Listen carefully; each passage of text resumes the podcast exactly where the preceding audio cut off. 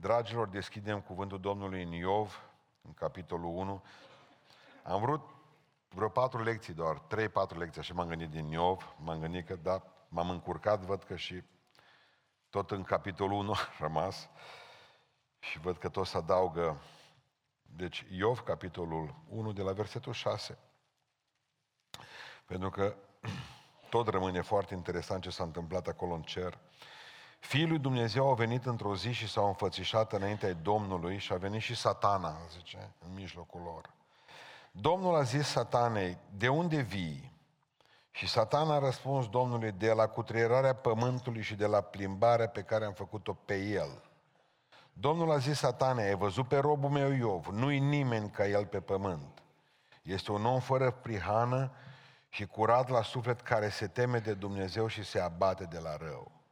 Și satana a răspuns Domnului, oare degeaba se teme Iov de Dumnezeu? Nu l-ai ocrotit tu pe el, casa lui și tot ce este a lui. Ai binecuvântat lucrul mâinilor lui și turmele lui acoperă țara. Dar ea întindeți mâna și atinge-te de tot ce are. Și sunt încredințat că te va blestema în față.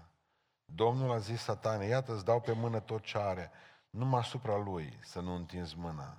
Și satana a plecat dinaintea Domnului. Amin. De să reocupăm locurile.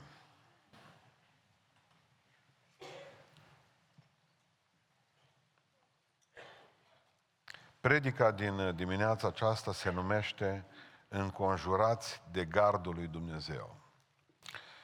Nu m-aș fi oprit asupra versetului 10, decât dacă n-aș fi văzut o mare discrepanță de traducere între ediția noastră Cornilescu pe care o avem și original și celelalte traduceri. Pentru că apare aici, în versetul 10, și totul se schimbă, Vreau să-l citesc exact așa cum este scris în original în Sfânta Scriptură. Versetul 10, vă rog să fiți acolo. La noi scrie așa, nu le-a ocrotit tu pe el casa lui și tot ce este a lui. Și acum ascultăm. N-ai pus tu un gard viu în jurul lui, în jurul casei lui și în jurul a tot ceea ce este a lui? Gard viu. Dar până atunci, până ajungem la gardul ăsta viu, Vreau să vă spun că am văzut că în viața acestui om, lumea lui din jur s-a prăbușit. Ne construim fiecare dintre noi o lume în care încercăm să ne simțim confortabil. Familie, o siguranță cât de cât financiară, pensie sau ceva de genul acesta. Încercăm ca să ne perpetuăm viața aceasta aici zilnic și să nu o transformăm în rutină, deși încep să iubești rutina în momentul în care vine tăvălugul peste tine și zici, bă, ce vremuri frumoase era când stăteam și beam un ceai. Rutină, până la urmă. Vine s-a întâmplat ceva cu omul acesta. Spune cuvântul Dumnezeu că acolo sus în cer, satana s-a dus la Dumnezeu și a vorbit despre el, despre Iov. Zice, l-am văzut și pe Iov, pe robul tău. Și ce Văd că te slujește în continuare. Mă slujește, ce Domnul, și mă bucur de el. Nu te mai bucura atât, ce Dumnezeu, pentru că îi, îi spune satana lui Dumnezeu, pentru că nu e ok dragostea dintre voi doi. Relația voastră nu e bună. Pentru că relația dintre voi doi se bazează pe Iov și pe ce ai dat lui Iov. Adică n-ai făcut mare lucru pentru treaba asta. Vrei să-ți cumperi dragostea.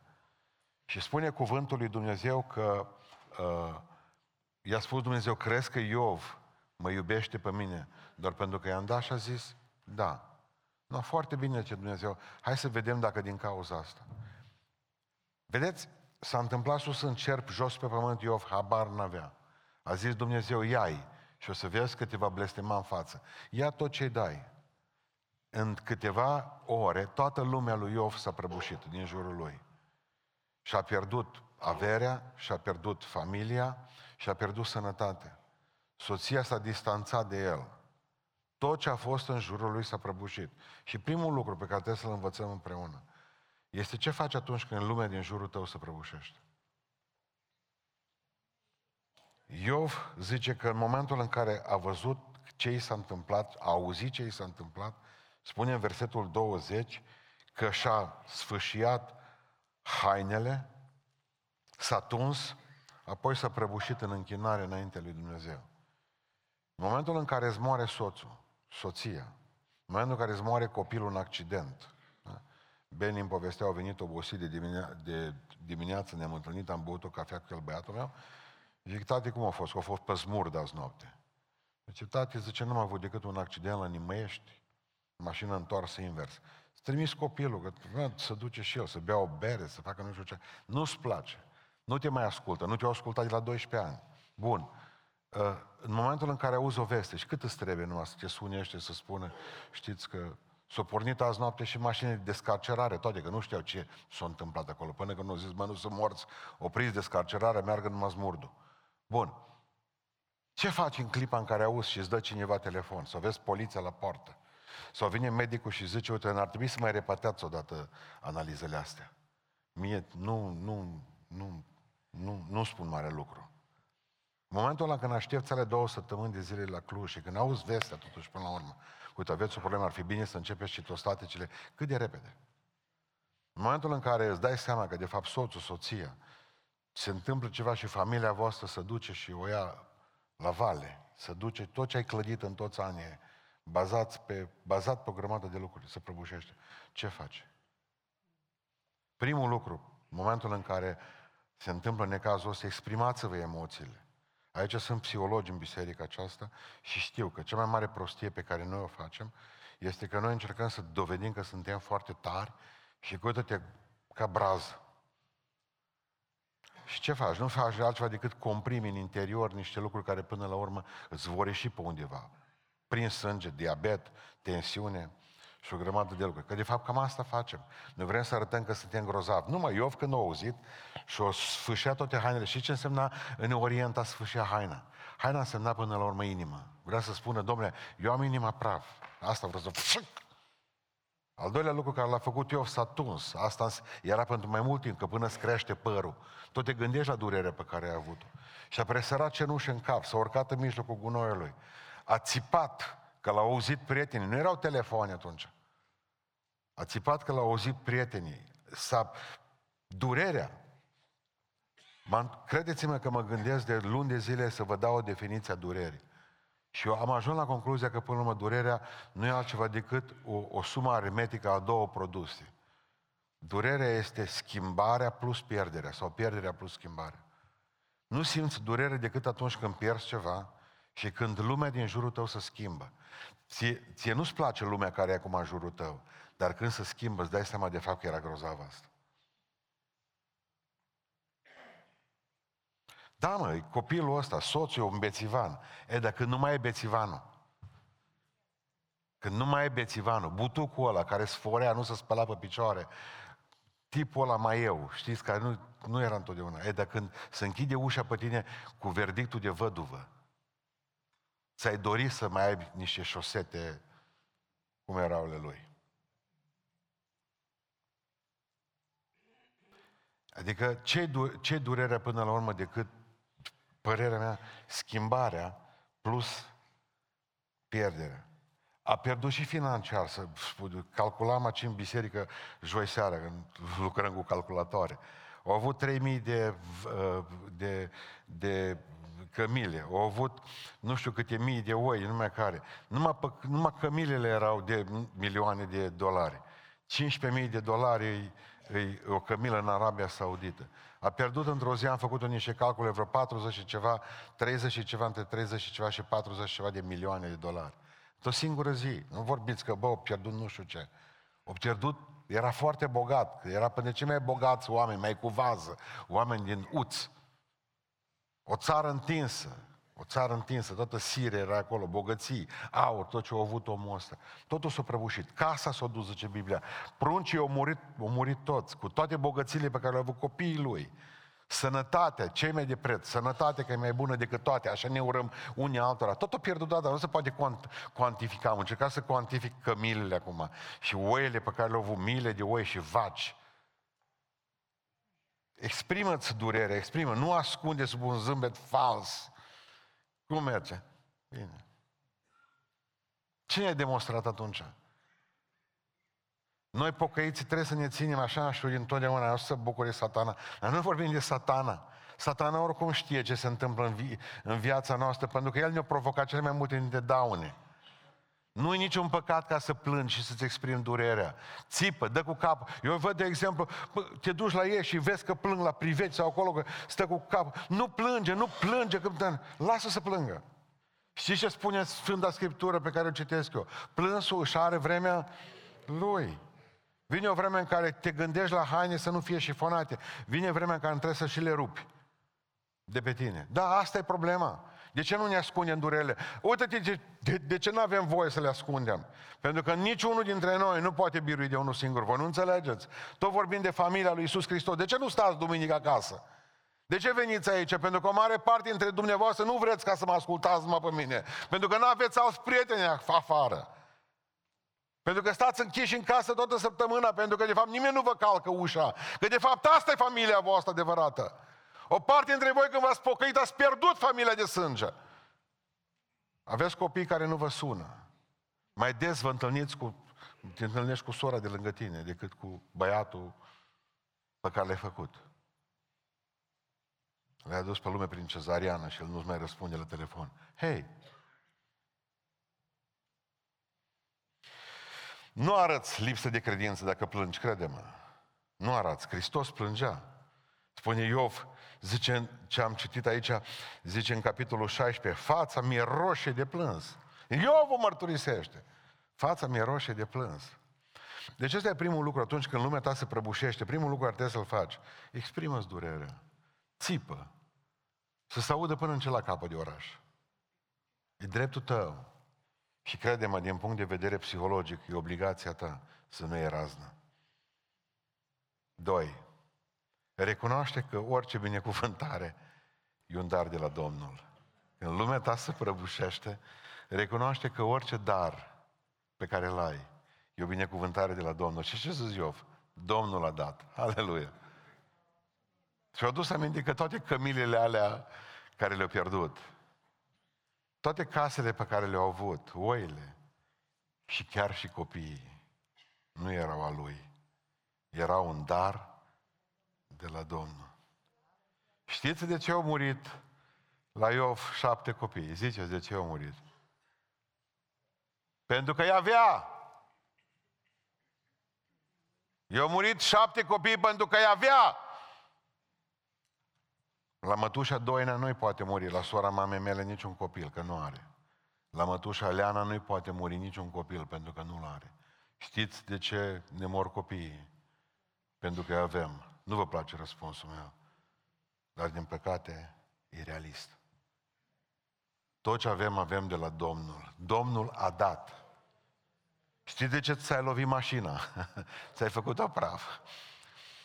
Vreau să-ți fac o listă cu niște tipi din bisericile mele care nu-și pot lovi mașina niciodată. Nu au.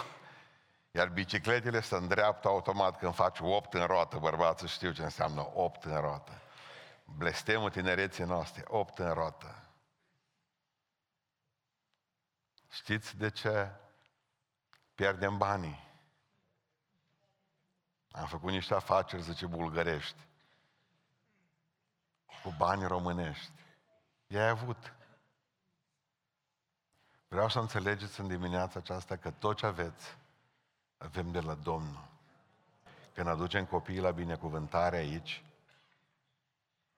venim cu ei pe, pe culoar, cu gândul că oricând Dumnezeu poate să ia. Domnul a dat. Corect? Domnul a dat Acum, și al treilea lucru foarte interesant.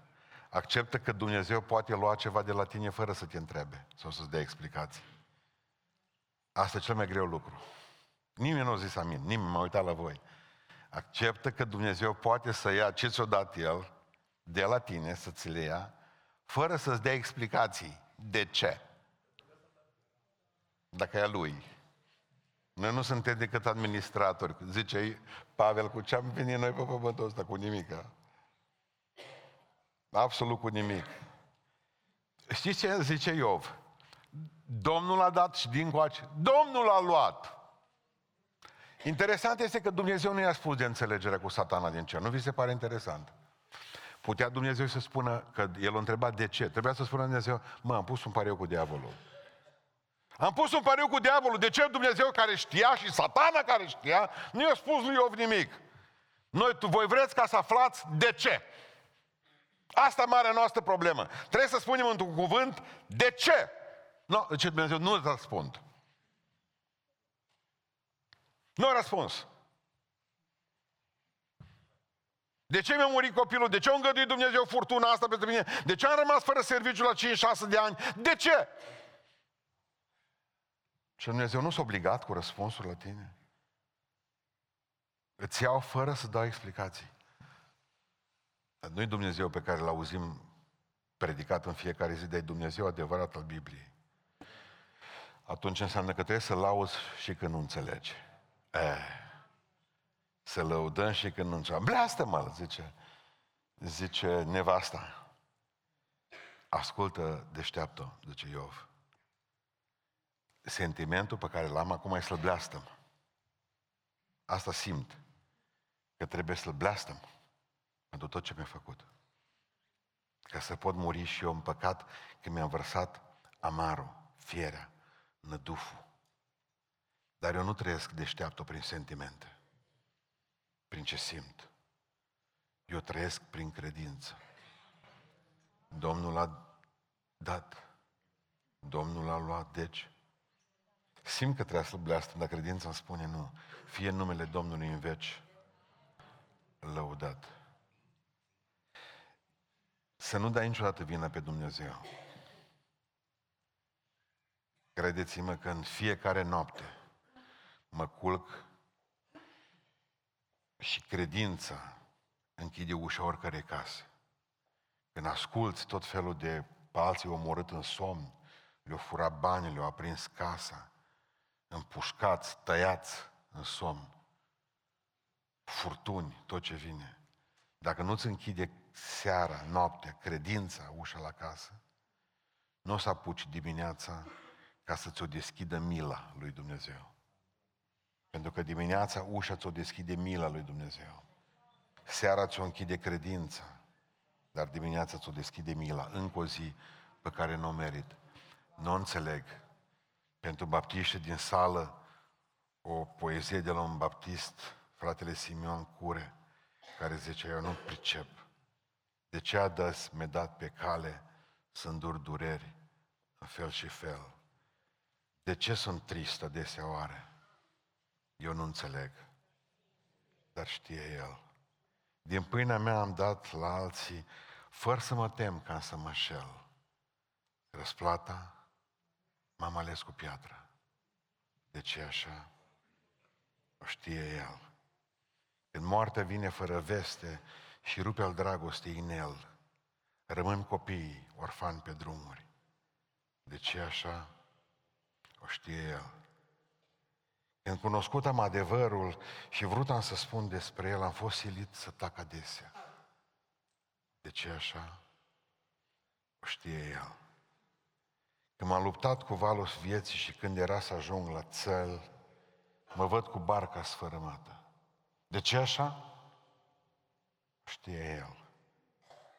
Eu nu înțeleg, dar cred într-una, crezând cu drag, cu patima și zel, că multe din ce mi se întâmplă eu nu pricep.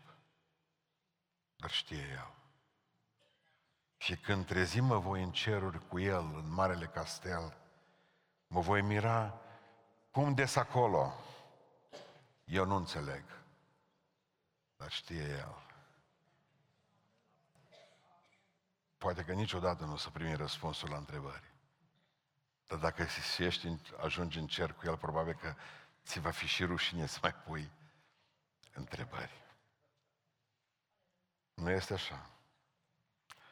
Deci ăsta e primul lucru pe care îl învățăm astăzi. Ce să faci când lumea ta se prăbușește? Ei, acum ajungem la gard. Al doilea lucru pe care vreau să vă spun este că Dumnezeu oferă un gard de protecție celor ce îl cinstesc. Deci, încă o dată, mergem în versetul 10. N-ai pus tu în jurul lui un gard viu care a apărat casa lui și tot ce este a lui?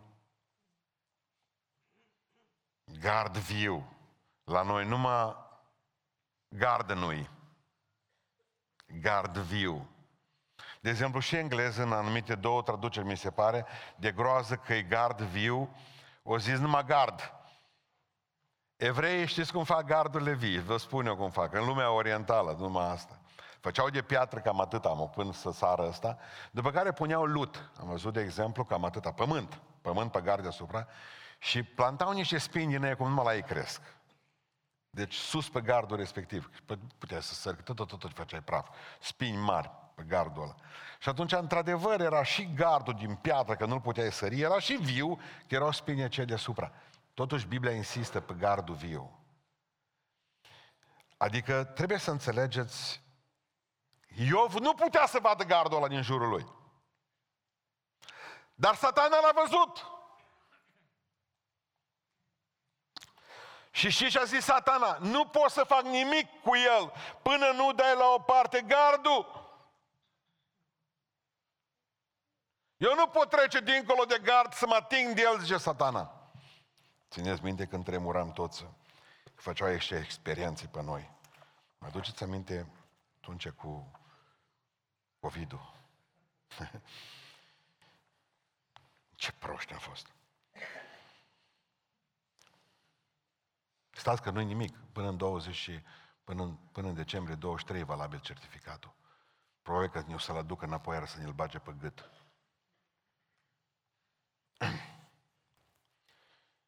Citeam Psalmul 91 în fiecare duminică atunci. Vă citesc din el numai versetul 4. Și apoi 10 și 11. El te va acoperi cu penele lui. Te vei ascunde sub aripile lui căci scut și pavăză este credincioșia lui. Mergem mai departe, versetul 10 și 11. De aceea nicio nenorocire nu te va ajunge, nicio urgie nu se va apropia de cortul tău. Și acum avem explicația gardului viu, că cel va porunci îngerilor săi să te păzească în toate căile tale. Și de ce a insistat Biblia să ne spună că e gardul viu? Pentru că cei gardul e format din ființe vii în jurul nostru. El va porunci îngerilor lui să te păzească.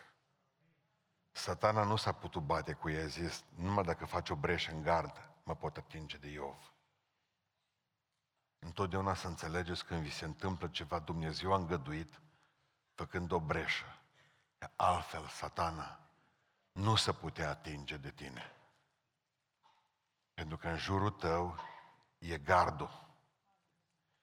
Dragilor, nu un gard viu de plante, ci un gard viu de îngeri. În Iov 1 cu 5 spune că se ruga, Iov se ruga pentru gardul ăsta viu. Vă citesc și după ce treceau zilele de ospăți, Iov chema și sfințea pe fiii lui, se scula dis de dimineață și aducea pentru fiecare din ei câte o ardere de tot, zicând poate că au păcătuit. Asta vreau să facem pentru pruncii noștri, pentru familiile noastre. Să înălțăm un gard viu de îngeri în jurul lor. Pentru țara noastră să punem gardul. Nu să roagă nimeni pentru ea, numai o fură toată lumea. Toți o fură. Noi așezăm gardurile astea vii. Dumnezeu zice, așa facem atunci. Punem un gard viu. Spunea unul dintre teologii care am cercetat pentru asta, a zis, gardul viu de îngeri îl așează rugăciunile tale. Dumnezeu doar nu mă face breșa încercării. Extraordinar.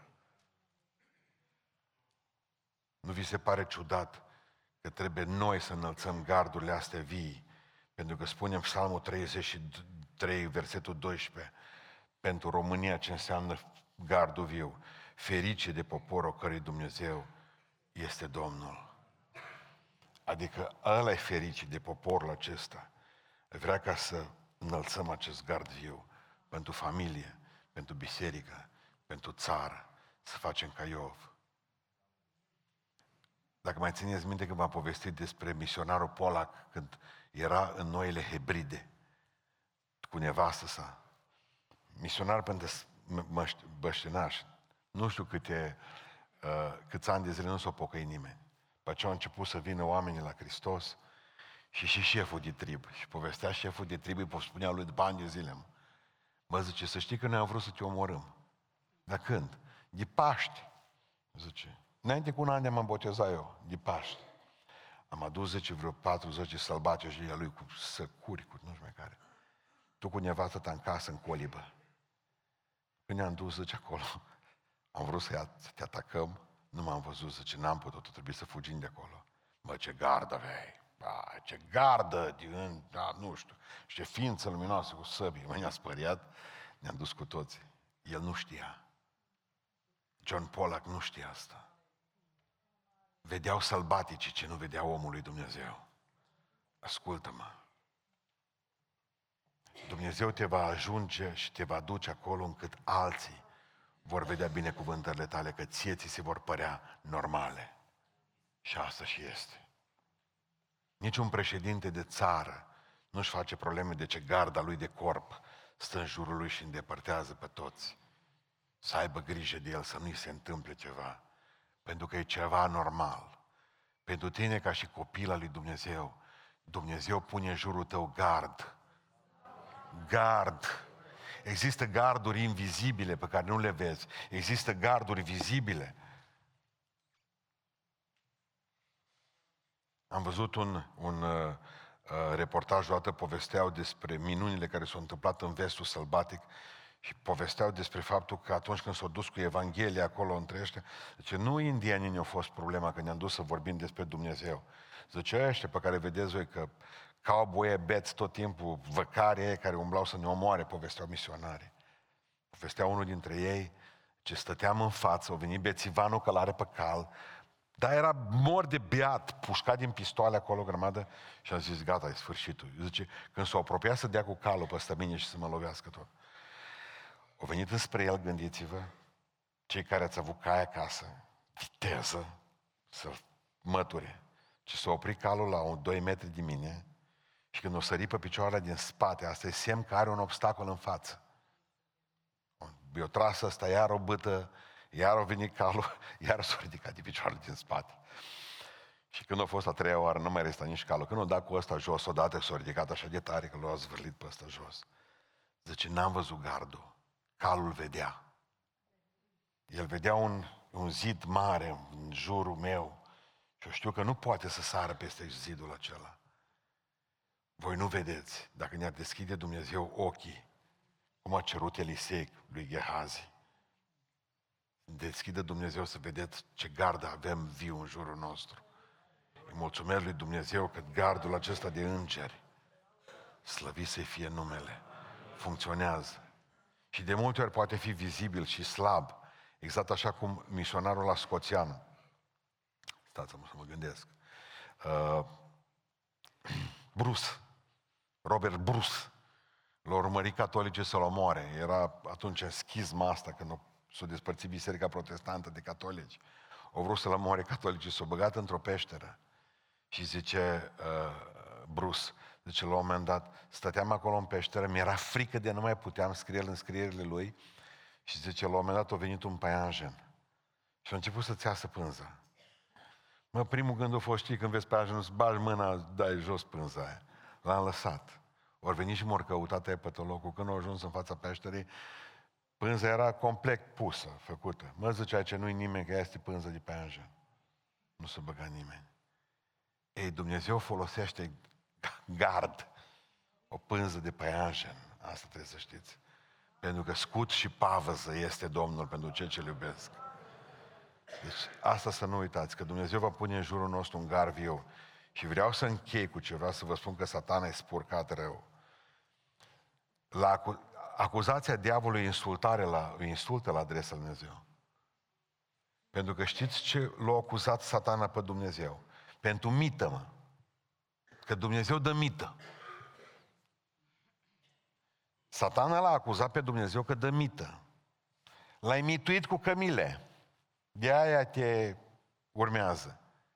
L-ai mituit cu, cu prunci, cu casă, cu nevastă care vorbește, nu cu mută. L-ai mituit. Pentru că tu trebuie să-ți cumperi dragostea. Fiți atenți insulta diavolului la adresa lui Dumnezeu. Pe tine nu te iubește nimeni dacă nu-ți cumperi iubirea. Și zice Dumnezeu, serios?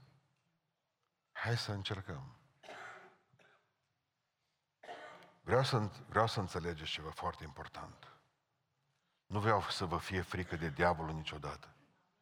El nu face altceva decât să încearcă să-L murdărească pe Dumnezeu și pe noi, pe fiecare. Nu vreau să vă fie frică de El. Vreau să aveți atitudinea aceluia din Biserica Baptistă. Zic că într-o biserică baptistă s-a prezentat satana. Cu corne, înfricoșat, cu ochi burbucați, acolo, barbă, jăratic. Eu sunt Lucifer, s-a băgat în biserică. Eu sunt Lucifer. Să bate cineva cu mine. Fugi toți din biserică. Nu mă îmbătrân, nu. Și de acolo în biserică zice, eu, o striga înapoi, eu sunt Lucifer, zice, nu te tem de mine. Nu, no, zice bătrânul. Nu ți frică de mine? Nu. No. De ce? Ascultă-mă, zice el. Am fost căsătorit cu sora ta 45 de ani. De tine nu mi-e frică.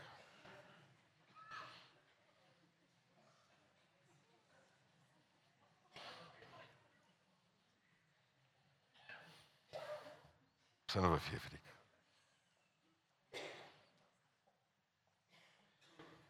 Eu am cunoscut oameni mai răi ca satana pe pământul ăsta. M-am întrebat dacă eu trecut lui prin cap să-i modelez în halul ăsta. Eu cred că noi suntem o combinație letală. Când vrem să facem rău, nici diavolul nu poate gândi cât gândește un om. Vă rog să mă credeți că fără Dumnezeu omul e mai tare decât diavolul. Dar când îl ai pe Dumnezeu să nu te temi niciodată de el. N-are ce să-ți facă pentru că tu ai gardul. Și întotdeauna Dumnezeu e câștigător. Vreau să înțelegeți cu ce putem birui pe satana, nu cu usturoi. Nu. Usturoi e bun în altă parte, sigur. E bine să nu-l mănânci când ești mireasă. Dar, vreau să vă citesc cum se poate birui satana. Că m-au întrebat,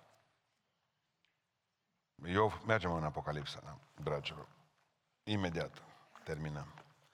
Apocalipsa 12, de la versetul 10 și versetul 11.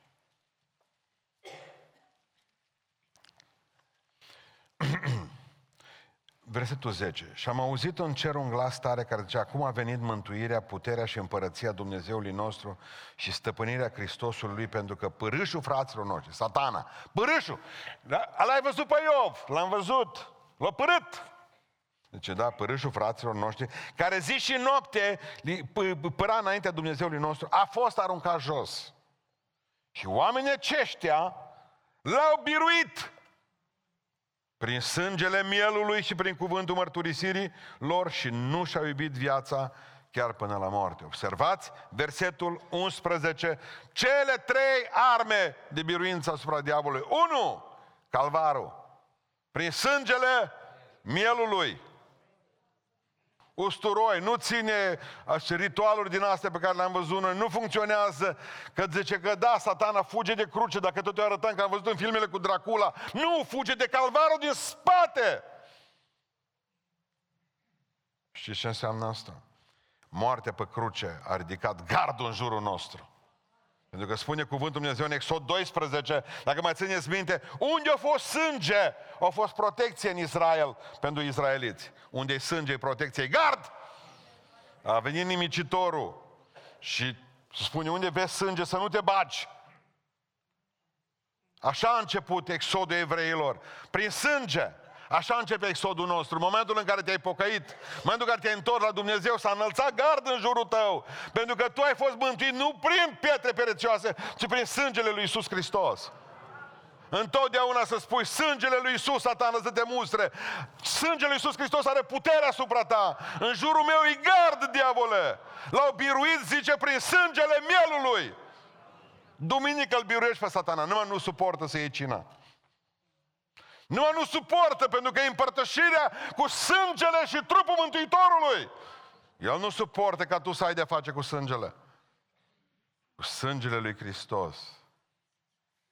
Sângele lui Isus, sângele lui Isus, sângele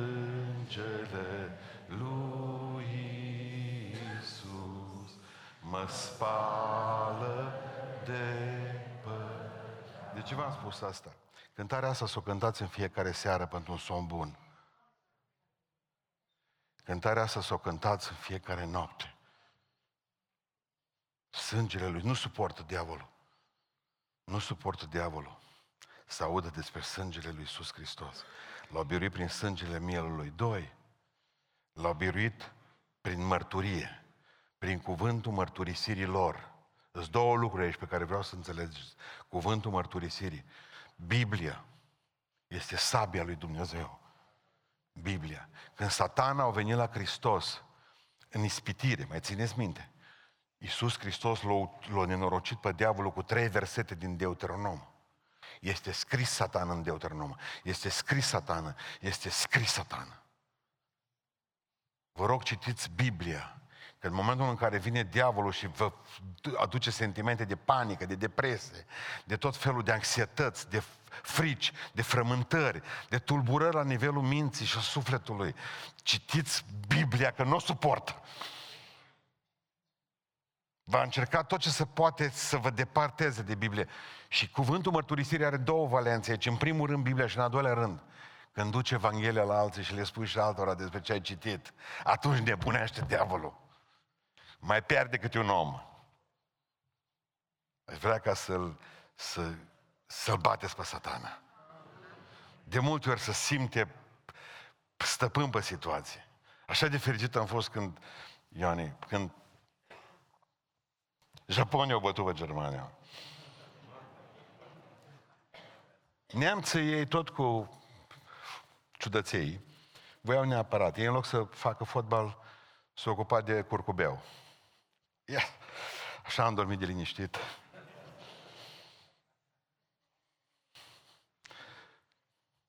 De ce am vrut să vă spun treaba asta? De multe ori satana parcă conduce cu 1-0 în viața ta. Dar eu știu că la sfârșit Domnul va da biruință. Și îl batem în numele Lui Iisus Hristos. Citim Biblia și memorăm Cuvântul Dumnezeu. Memorăm Cuvântul Dumnezeu. Și când vine la noi și spui, nu mă tem, că scut și pavăz este Domnul meu. Satan nu mi-e frică de tine că spăzit de îngeri. El a poruncit Hristos să se pună îngeri în jurul casei mele, în jurul inimii mele, în jurul minții mele, Satan. Nu mă poți lovi. Și al treilea lucru, deci, în primul rând, biruim pe diavolul prin calvar, prin sânge, prin mărturie Biblie și în angajament. Tot aici scrie. Și nu și-au iubit viața lor chiar până la moarte. Ați văzut, de exemplu, un mort. un mort să zică, vai groază mi de ziua de mâine.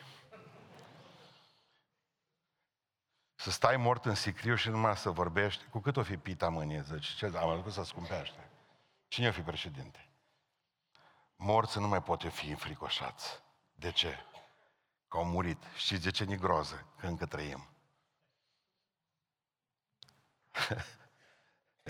încă trăim. Zice, eu așa de frumos. Chiar dacă m-ar ucide, zice, Iov 13 mi se pare, chiar dacă m-ar ucide, eu tot aș nădăjdui în el. Fantastic. Un fel de fie că trăim, fie că murim, eu tot Domnului suntem. Dar el zice, mai rău decât Pavel, chiar dacă m-ar ucide Dumnezeu. Pavel zice, chiar dacă ne-ar ucide ăștia alți. Pavel, Iov zice, mai puternic. Chiar dacă Domnul te, mă termine el acum, eu tot voi nădăjdui în el. Am pierdut tot, zice Iov în afară de credință. Cum spunea un alt baptist, poți să pierzi averi și ranguri, bogății cu rai în spic, dacă n-ai pierdut credința, încă n-ai pierdut nimic. Slavă Domnului pentru asta. Și chiar dacă mă ucide, eu tot aș nădăjdui în tine și de tine tot nu mă las. Ne iubim viața și ne frică că nu cumva să murim. Satana ne sperie, dar nu pot speria un mort niciodată. Și ce a spus Iisus Hristos? Dacă vrea să vină cineva să fie ucenicul meu, trebuie să-și ia cruce, adică să moară. se lepede de sine și să mă urmeze. Și atunci, în momentul în care ai murit față de lume, dacă mi auzi vești, băi, eu sunt mort, aleluia, slavă lui Iisus. Cu cine vom încălzi la iarnă? Eu, slavă lui Iisus, a murit. Trăiești 100 de ani, așa credem. Noi nu trăim pentru că trăim. Nu știu ca să, să vă explic. Noi nu trăim pentru că trăim. Noi am trăit dacă am murit. Așa, diabet, frământări, ulcer la stomac, prostii. Ne iubim viața. Satan nu poate ajunge la noi din... Și acum vreau să vă spun un lucru fantastic de important. Satana nu poate ajunge la noi din cauza gardului. Dumnezeu înalță gardul. Și acum vă, vă spun ce am citit dintr-un, dintr-un teolog american, Lang. Zice așa, și ăsta e foarte frumos. Zice, când satana încearcă să spargă gardul lui Dumnezeu în viața ta și tu te rămâi în picioare ca Iov, ce Dumnezeu va face ceva nou. Îți va dubla garda. Și gardul va dubla că zice, ăsta e mai lovit decât celălalt, deci lui dublez. Și ce spune la sfârșit? Că Iov a primit mai mult, mai multe binecuvântări, mai multe divizii de îngeri care să-l apere, pentru că a fost tare, pentru că nu s-a lăsat. Deci în momentul în care ai un război cu diavolul, bucură-te că Dumnezeu îți dă noi metode de biruință. Nu vă fie frică de el. Încheiem predica de astăzi spunându-vă că trebuie să mulțumim Dumnezeu pentru gardul pe care Dumnezeu l-a pus în mijlocul nostru. Până la urmă, ce-au fost lacrimile lui Iov? Am plâns, am plâns.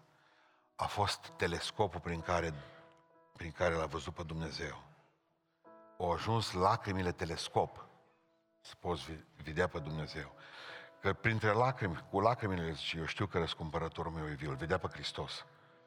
N-avea cum să-L vezi decât prin, așa, eu știu că răscumpărătorul meu e viu. Voi vedea totuși pe Dumnezeu, zice. Mă voi întâlni cu Domnul și îmi va fi binevoitor. Ce mă învață omul ăsta? Ce mă învață omul ăsta? Avem, dacă ați văzut frații noștri care vin aici cu scaunele cu rotile, m-am bucurat că le-am cumpărat microbuzul ăla. Să dau huța cu el, îi duc felul de tot felul de, nu știu dacă știți, dar îi duc tot felul de personalități.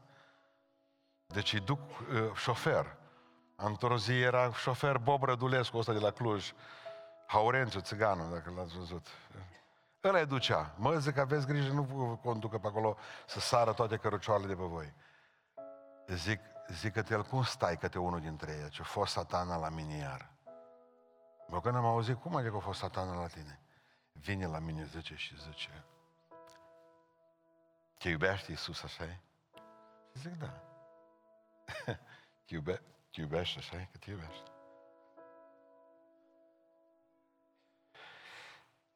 Dacă te-ar fi iubit, zice Hristos, n-ai fece. Asta îmi spune în fiecare seară. Mi dor câteodată, zice, să bag picioarele în iarbă. Iarbă udă, să simt, să merg. Visez că eram copil și că jucam șotron, auzi ce zice. Dacă te-a iubit Dumnezeu, n-ai fi aici. Și cum biruiești? Zic, asta e greu când vine la tine. Satana vine la tine. Cu asta e greu, zice. Îi arăt crucea. Eu îi arăt crucea la diavol, zic, uite-te la el, la Hristos. Plin de sânge, cu barba smulsă, scuipat, prins în cuie. Nu mă iubește El pe mine? Nu mă iubește Hristos pe mine, satana. Du-te de aici. Lupta e grea. Dar sunt convins că merită pentru gardul pe care îl avem în jurul nostru. Vă rog în numele Lui Isus Hristos, apreciați-L și nu-L distrugeți. Mulțumesc, Doamne, pentru toată însoțirea Ta. Și așezați gard în jurul familiei voastre, în jurul țării, în jurul bisericii. Haideți să ne ridicăm în picioare. Toți de aici. Să mulțumim Domnului pentru tot ce ne-a dăruit.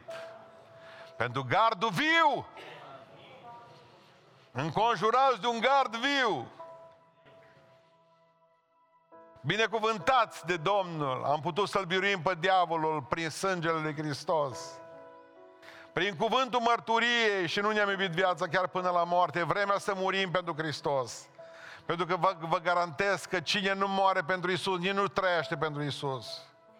Haideți să spunem Domnului în dimineața aceasta, mulțumim pentru gard. Amin.